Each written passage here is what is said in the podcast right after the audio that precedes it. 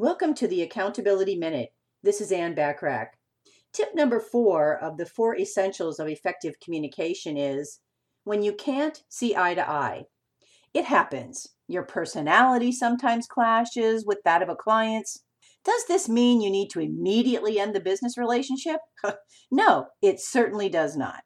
When you can't see eye to eye with your clients, it's important to let go of your ego and just remain calm. Your disagreements may stem from the fact that you're just not communicating effectively. If you've offered your professional opinion to a client and your opinion was ignored, take it with a grain of salt. You fulfilled your professional and ethical duty by informing your client. It's nothing personal, it's just business. If you allow the rejection to get to you, you'll lose out on a lot of valuable business and will ultimately never be able to understand how to communicate effectively. When it comes to practicing effective communication with clients, emotions shouldn't be involved.